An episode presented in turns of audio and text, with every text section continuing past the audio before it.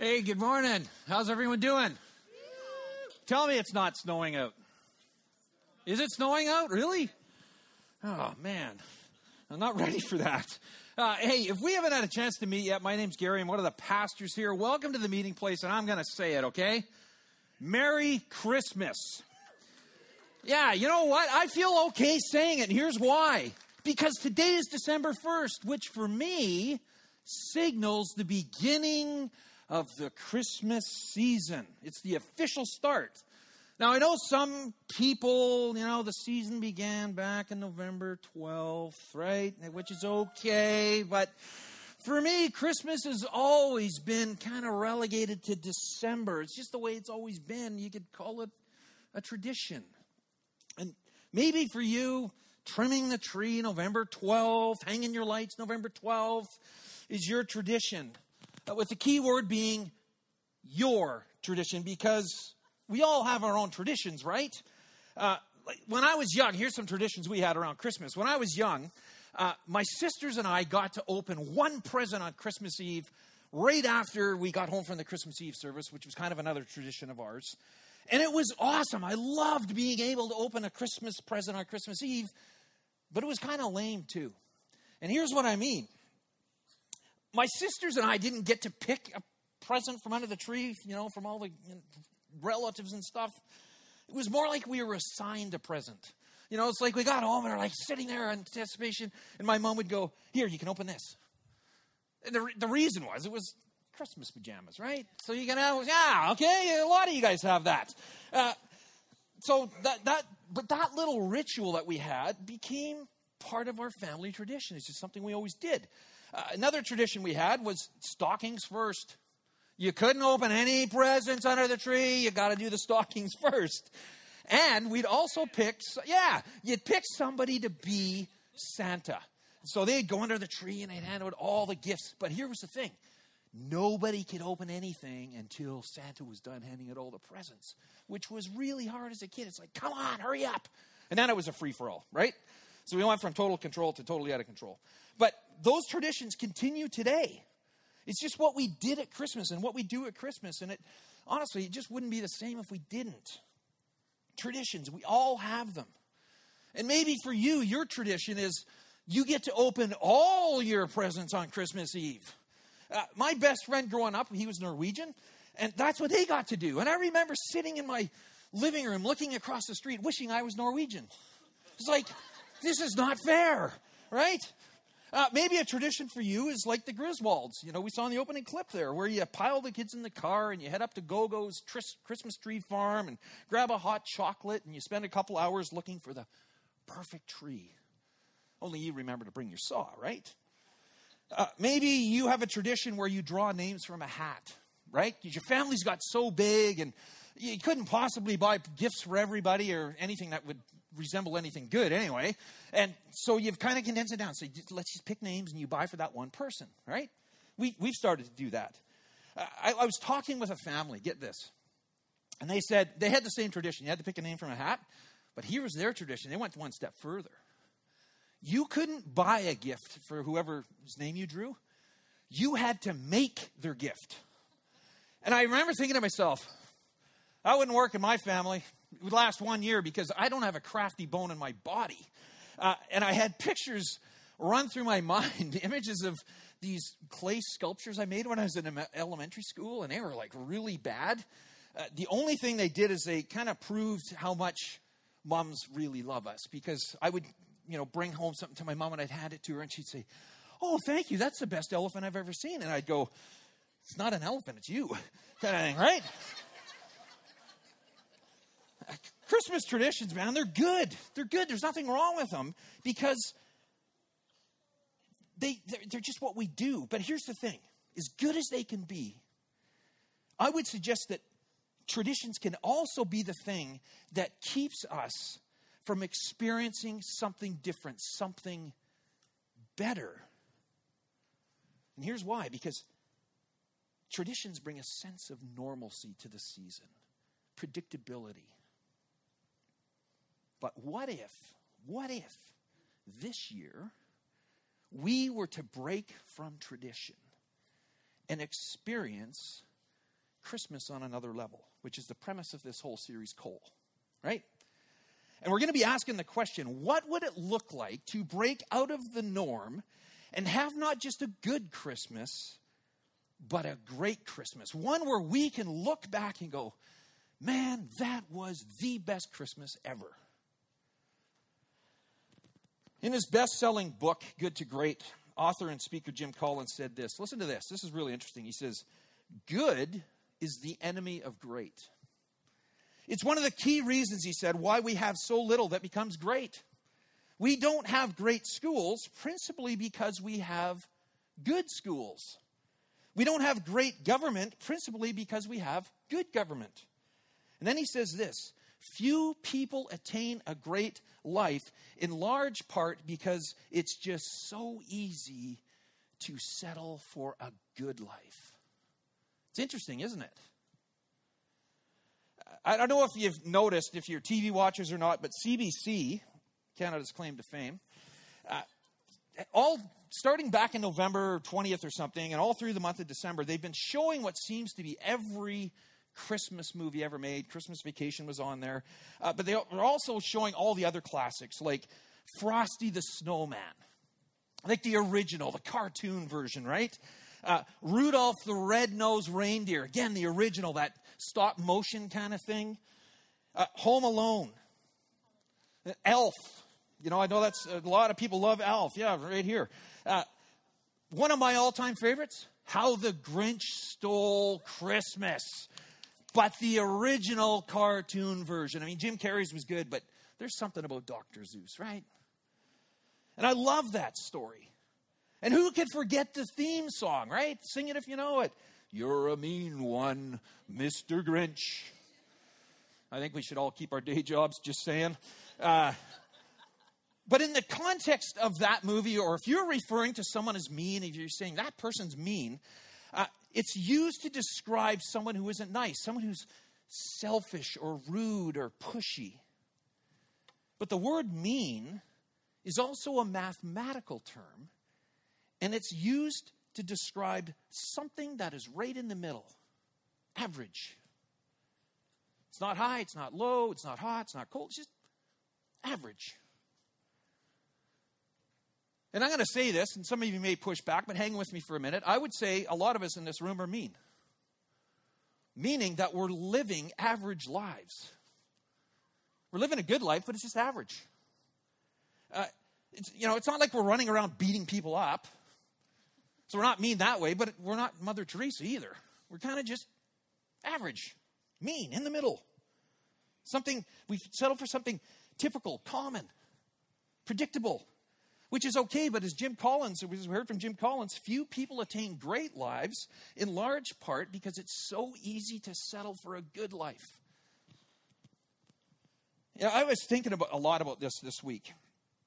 And have you ever noticed the people who are in the headlines that really grab our attention are the ones who do something out of the ordinary? Uh, and, I, and I'm not I'm not talking about people who commit a heinous crime like a you know, mass shooting or something. I'm talking about the people who go out of their way to serve and save others. They step off of normal and do something out of the ordinary. And we got a, unfortunately, a, a good example of that this past weekend with the, the event that happened in London. And I don't know if you saw the video, those, those citizens that kind of jumped out of their cars to take down the perpetrator. One had a walrus tusk and the other had a fire extinguisher, and these guys just jumped in there at the peril of their own lives to take this guy down. Uh, when I'm talking about people like that, I'm talking about people like first responders, policemen, firemen, paramedics, the people that run into a burning building while the rest of us are running out. Or the stooped over old lady who reaches down and touches those the world deems untouchable. I'm referring to the people who stand up and advocate for those who cannot stand up and defend themselves. And they do it regardless of their personal cost. And words like courage and sacrifice and compassion and justice come to mind when we see and hear stories like that. And there's a part of us, if we're honest, go, man, I would love those words to describe me in my life. But then there's that other part of us that go, but I'm not sure if I could do what they did. Because that would mean taking a step off of normal. And that's hard because normal is comfortable. Normal is predictable. Normal is safe. And so often we settle for good. But in doing so, we miss out on something great. Know, one day, Jesus is walking along a beach, and he came across a bunch of guys that were fishing. They're cleaning their nets after a long night of fishing. These guys were just doing life. This was normal for them. This is what they did. It was a good life, good living. Jesus comes along and he says, Come follow me. And I'll show you a better way to live life. It won't be easy. There's going to be highs and there's going to be lows, but I'll tell you what, it is going to be fantastic. So come follow me, and I'll teach you and I'll train you to do what I came to do. And you might be thinking, well, what is that exactly? Like, what was Jesus all about? Well, Jesus answers that question for us. Uh, in a story that's found in the third book of the New Testament Matthew, Mark, and Luke. And Luke was written by a guy named Luke. Go figure. Uh, but Jesus, just to give you some background, Jesus is just kind of early on in his ministry. Uh, he's people are starting to hear about what he's doing, what he's teaching, this radical new teaching, healing some people. And so people have, are aware of who he is, but it's still early on in his, his ministry. And this story, this is the first recorded public talk that Jesus gave. And it's during this talk that Jesus lets us in on why he came and what he's all about. And here's how the story went he went to Nazareth. Jesus went to Nazareth where he had been brought up. He was born in Bethlehem, but he was raised in Nazareth. And on the Sabbath day, he went into the synagogue, the church, temple, as was his custom, his tradition. Okay? And he stood up to read, and the scroll of the prophet Isaiah was handed to him. So, just a time out here for a second. Isaiah was a prophet that lived 700 some odd years before Jesus was born. And we have all the recorded, all the stuff that he wrote and talked about in a book in the Old Testament called Isaiah. But that's all they had. And so he's reading from this. And what Isaiah wrote about a lot was how someday God was going to send a Messiah, an anointed one. And for the Jewish people, the Messiah referred to the king that would come and defeat their oppressors and evil and bring goodness back into their lives. And so, what Isaiah did is he wrote a lot about what this king would look like, what he would do, the things he would do, so that the Jews who were looking and waiting for him would recognize him when he came. And so Jesus prepares to read from this scroll, and unrolling it, he found the place where it is written The Spirit of the Lord is on me because he has anointed me to proclaim the good news to the poor. He has sent me to proclaim freedom for the prisoners and recovery of sight for the blind, to set the oppressed free, and to proclaim the year of the Lord. That is what Jesus came to do.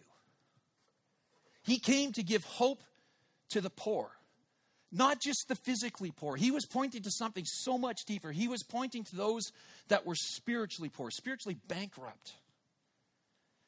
He came to set imprisoned people free. People who were locked up in addictions and worry and fear and doubt and pain and loss. Jesus came to help all people see something that in and of themselves they could not see the truth the truth of who he was God in the flesh. That's a whole Christmas story. And more importantly, their need, our need of him. Jesus came to help those who were being held down and oppressed to get back up, to redeem them and restore them from the oppression and the damage that it did. Jesus came to show how much God loves you and me. no matter what you've done, no matter what you've not done, no matter what's been done to you. God loves you.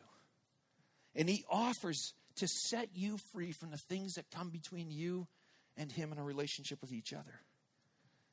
And that is what Jesus meant when He said that He came to proclaim the year of the Lord's favor. It's a really interesting line. You see, the year of the Lord, or the year of Jubilees as it's also known, was a Jewish festival that was to be celebrated every 50 years. And it was a celebration that would be beyond anything that we would ever celebrate in modern times. It was to be a celebration that would last a whole year. Imagine that. Christmas for a whole year. I know some people, yeah, let's do it, right? And get this. Here's the beautiful thing in this thing. This festival, during this festival, any debt that you had towards someone else was canceled. How good would that be in January? Visa bill comes, right? I hear the nervous laughter out there. Slaves were set free, which for people back then meant that they were allowed to return to their families, be reunited with their families, to be seen with a new identity.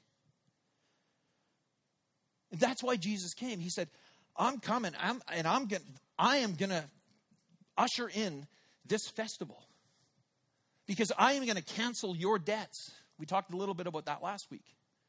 I'm going to set you free from the things that are holding you back. And the religious leaders at the time didn't like what he was saying because he went on to say that everything you have heard me say has been fulfilled in your sight. And they're like, What are you talking about? That's blasphemous. Like, and they chased him out. It was a really bad church day. They chased him out of the church and up to this hill, and they tried to push him off a cliff, but he escaped. And I, would encourage you to go read the rest of the story in Luke 4. I mean, it's, you think the Bible's boring. Read this stuff. I mean, it's, it's fantastic. But that's why Jesus came.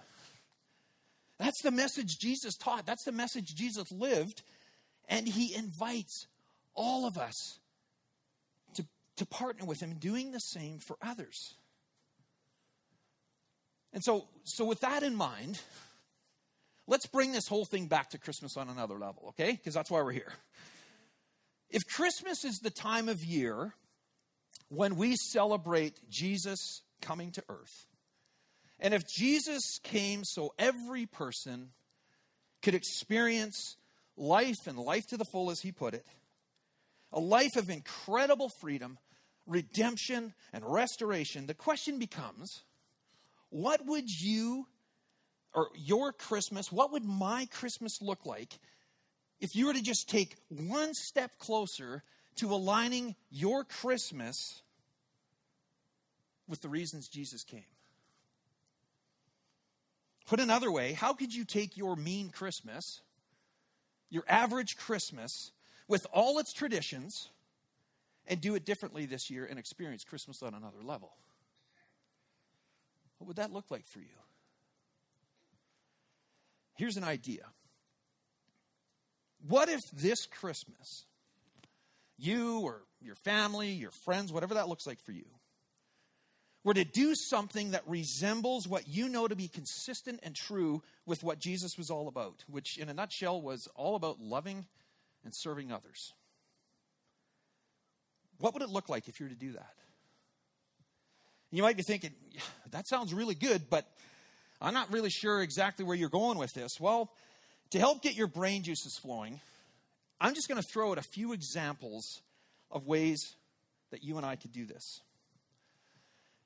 Maybe at your school, where your kids go to school, you know of a family that's struggling financially for whatever reason, unemployment, doesn't matter. You know they're struggling, and Christmas is going to be slim, if not, if not non existent. You could go out and buy all the fixings, the turkey and all the fixings for a nice turkey dinner, and deliver it to them. And say, We want you and your family to celebrate together. And so here, here you go. Maybe you could throw some presents in there for their kids as well. You could take a shift at the local food bank and, and help distribute or sort food for, for a shift. Just go down and help them out. Here's one you could way over tip your server because of a conversation you had, not about the service and if it was good or bad, but because you had a conversation with them. And in that conversation, you heard that that was maybe their three, third of three jobs that they hold down in order to put food on the table for their kids. Overtip them, tip them more than the meal's worth. You could drive someone to and from a doctor's appointment that maybe some other way couldn't get there. Here's one take a plate of cookies, baked or unbaked. If it was me taking it, it would be bought for sure, uh, to your neighbor who you've lived beside for several years, but you still don't know their name. You could go to a seniors complex and read a book to someone who's recently lost their sight, doesn't have the ability to read. You could offer up some free babysitting to a mom or a dad who can't afford a sitter but desperately, desperately need a night out, even if it just means driving around in the minivan 20 blocks, 20 times around the block. You could buy a blanket and hand deliver it to a shelter. You could write a note of appreciation to a coach or a teacher or somebody that's had an influence on your life or the life of your kids. But often they go unnoticed. the list goes on. It's only capped by our imagination. And so that's the challenge I want to throw out for all of us here. Uh, to go and do something or a bunch of things, if, if that's your thing, between now and Christmas, okay? And then after you've done it, write it down, okay? Out in the lobby, maybe you saw it on the way in, but you'll be looking for it on the way out, is you'll see a box. It says coal deposit or, or something on it. And there's a bunch of cards around, blank cards. Write down whatever it is you did, okay? So not something you're going to do, but something I've already did. I went and served at the food bank. Just write down, I went and served at the food bank this week, and then put it in the box. Okay, you can also do it online, uh, and I'll give you the address for that in just a second here. But write it down. No names. This isn't about names. This is just about this is what I did or this is what our family did. And then what we're going to do is each week we're going to collect those as staff and we're going to post them online on the screen on the address on the screen behind me, themeetingplace.org slash coal. And we're going to list all the things that we're doing for this city. You see, the point of this is it's about doing Christmas on another level. This is about a Christmas that's actually going to make a, a difference in someone else's life, some way, somehow. The cards are just going to help us see if we're actually doing and living out our vision, which is to unleash God's extravagant, over the top, ridiculous, unfathomable love on this city. So, what do you say? You guys up for that? It's a trick question because I know you are. Last month, for the month of November, we asked you, we challenged you to bring in good use clothing so we could give it to the men being released from Nanaimo Correctional Center. We call it our Fresh Start campaign. Man, you guys absolutely pounded it out of the park. Here's a list of what you brought. Listen to this 33 pairs of underwear. I should have put in brackets clean, new, right?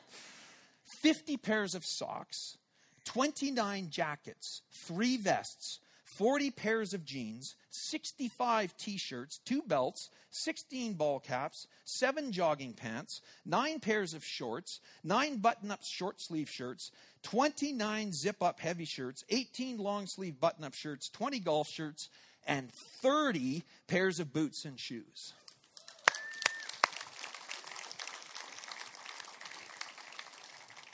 Because of your generosity, there is going to be some men being released from prison who would otherwise think, Do I matter and do people care about me?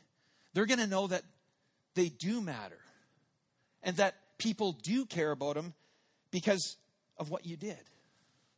And that's a beautiful thing. And so that's the challenge. Between now and Christmas, we have 24 days to go out and love this city some way, somehow.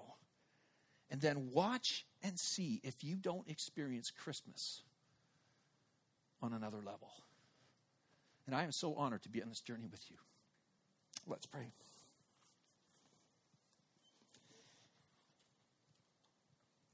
God, it can be so easy to just get caught up in the, the rush of the season and miss out on the true meaning behind it, which was you coming to this planet to save us from ourselves, to give us a way back to you, to do something different, to love others when maybe they don't deserve that love, but we love them anyways. Because the truth is, you loved us first before we were lovable.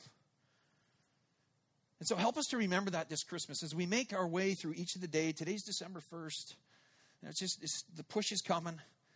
That we would just think of ways, creative ways that we can love other people, to do Christmas on another level, to, to do what you came to do, meet people where they're at and love them. And be that light that you call us to be, that city on a hill that draws people, not to us, not for our pat on the back, but that would draw them and point them to you. The most gracious God ever that came to this earth as a baby. We thank you for that.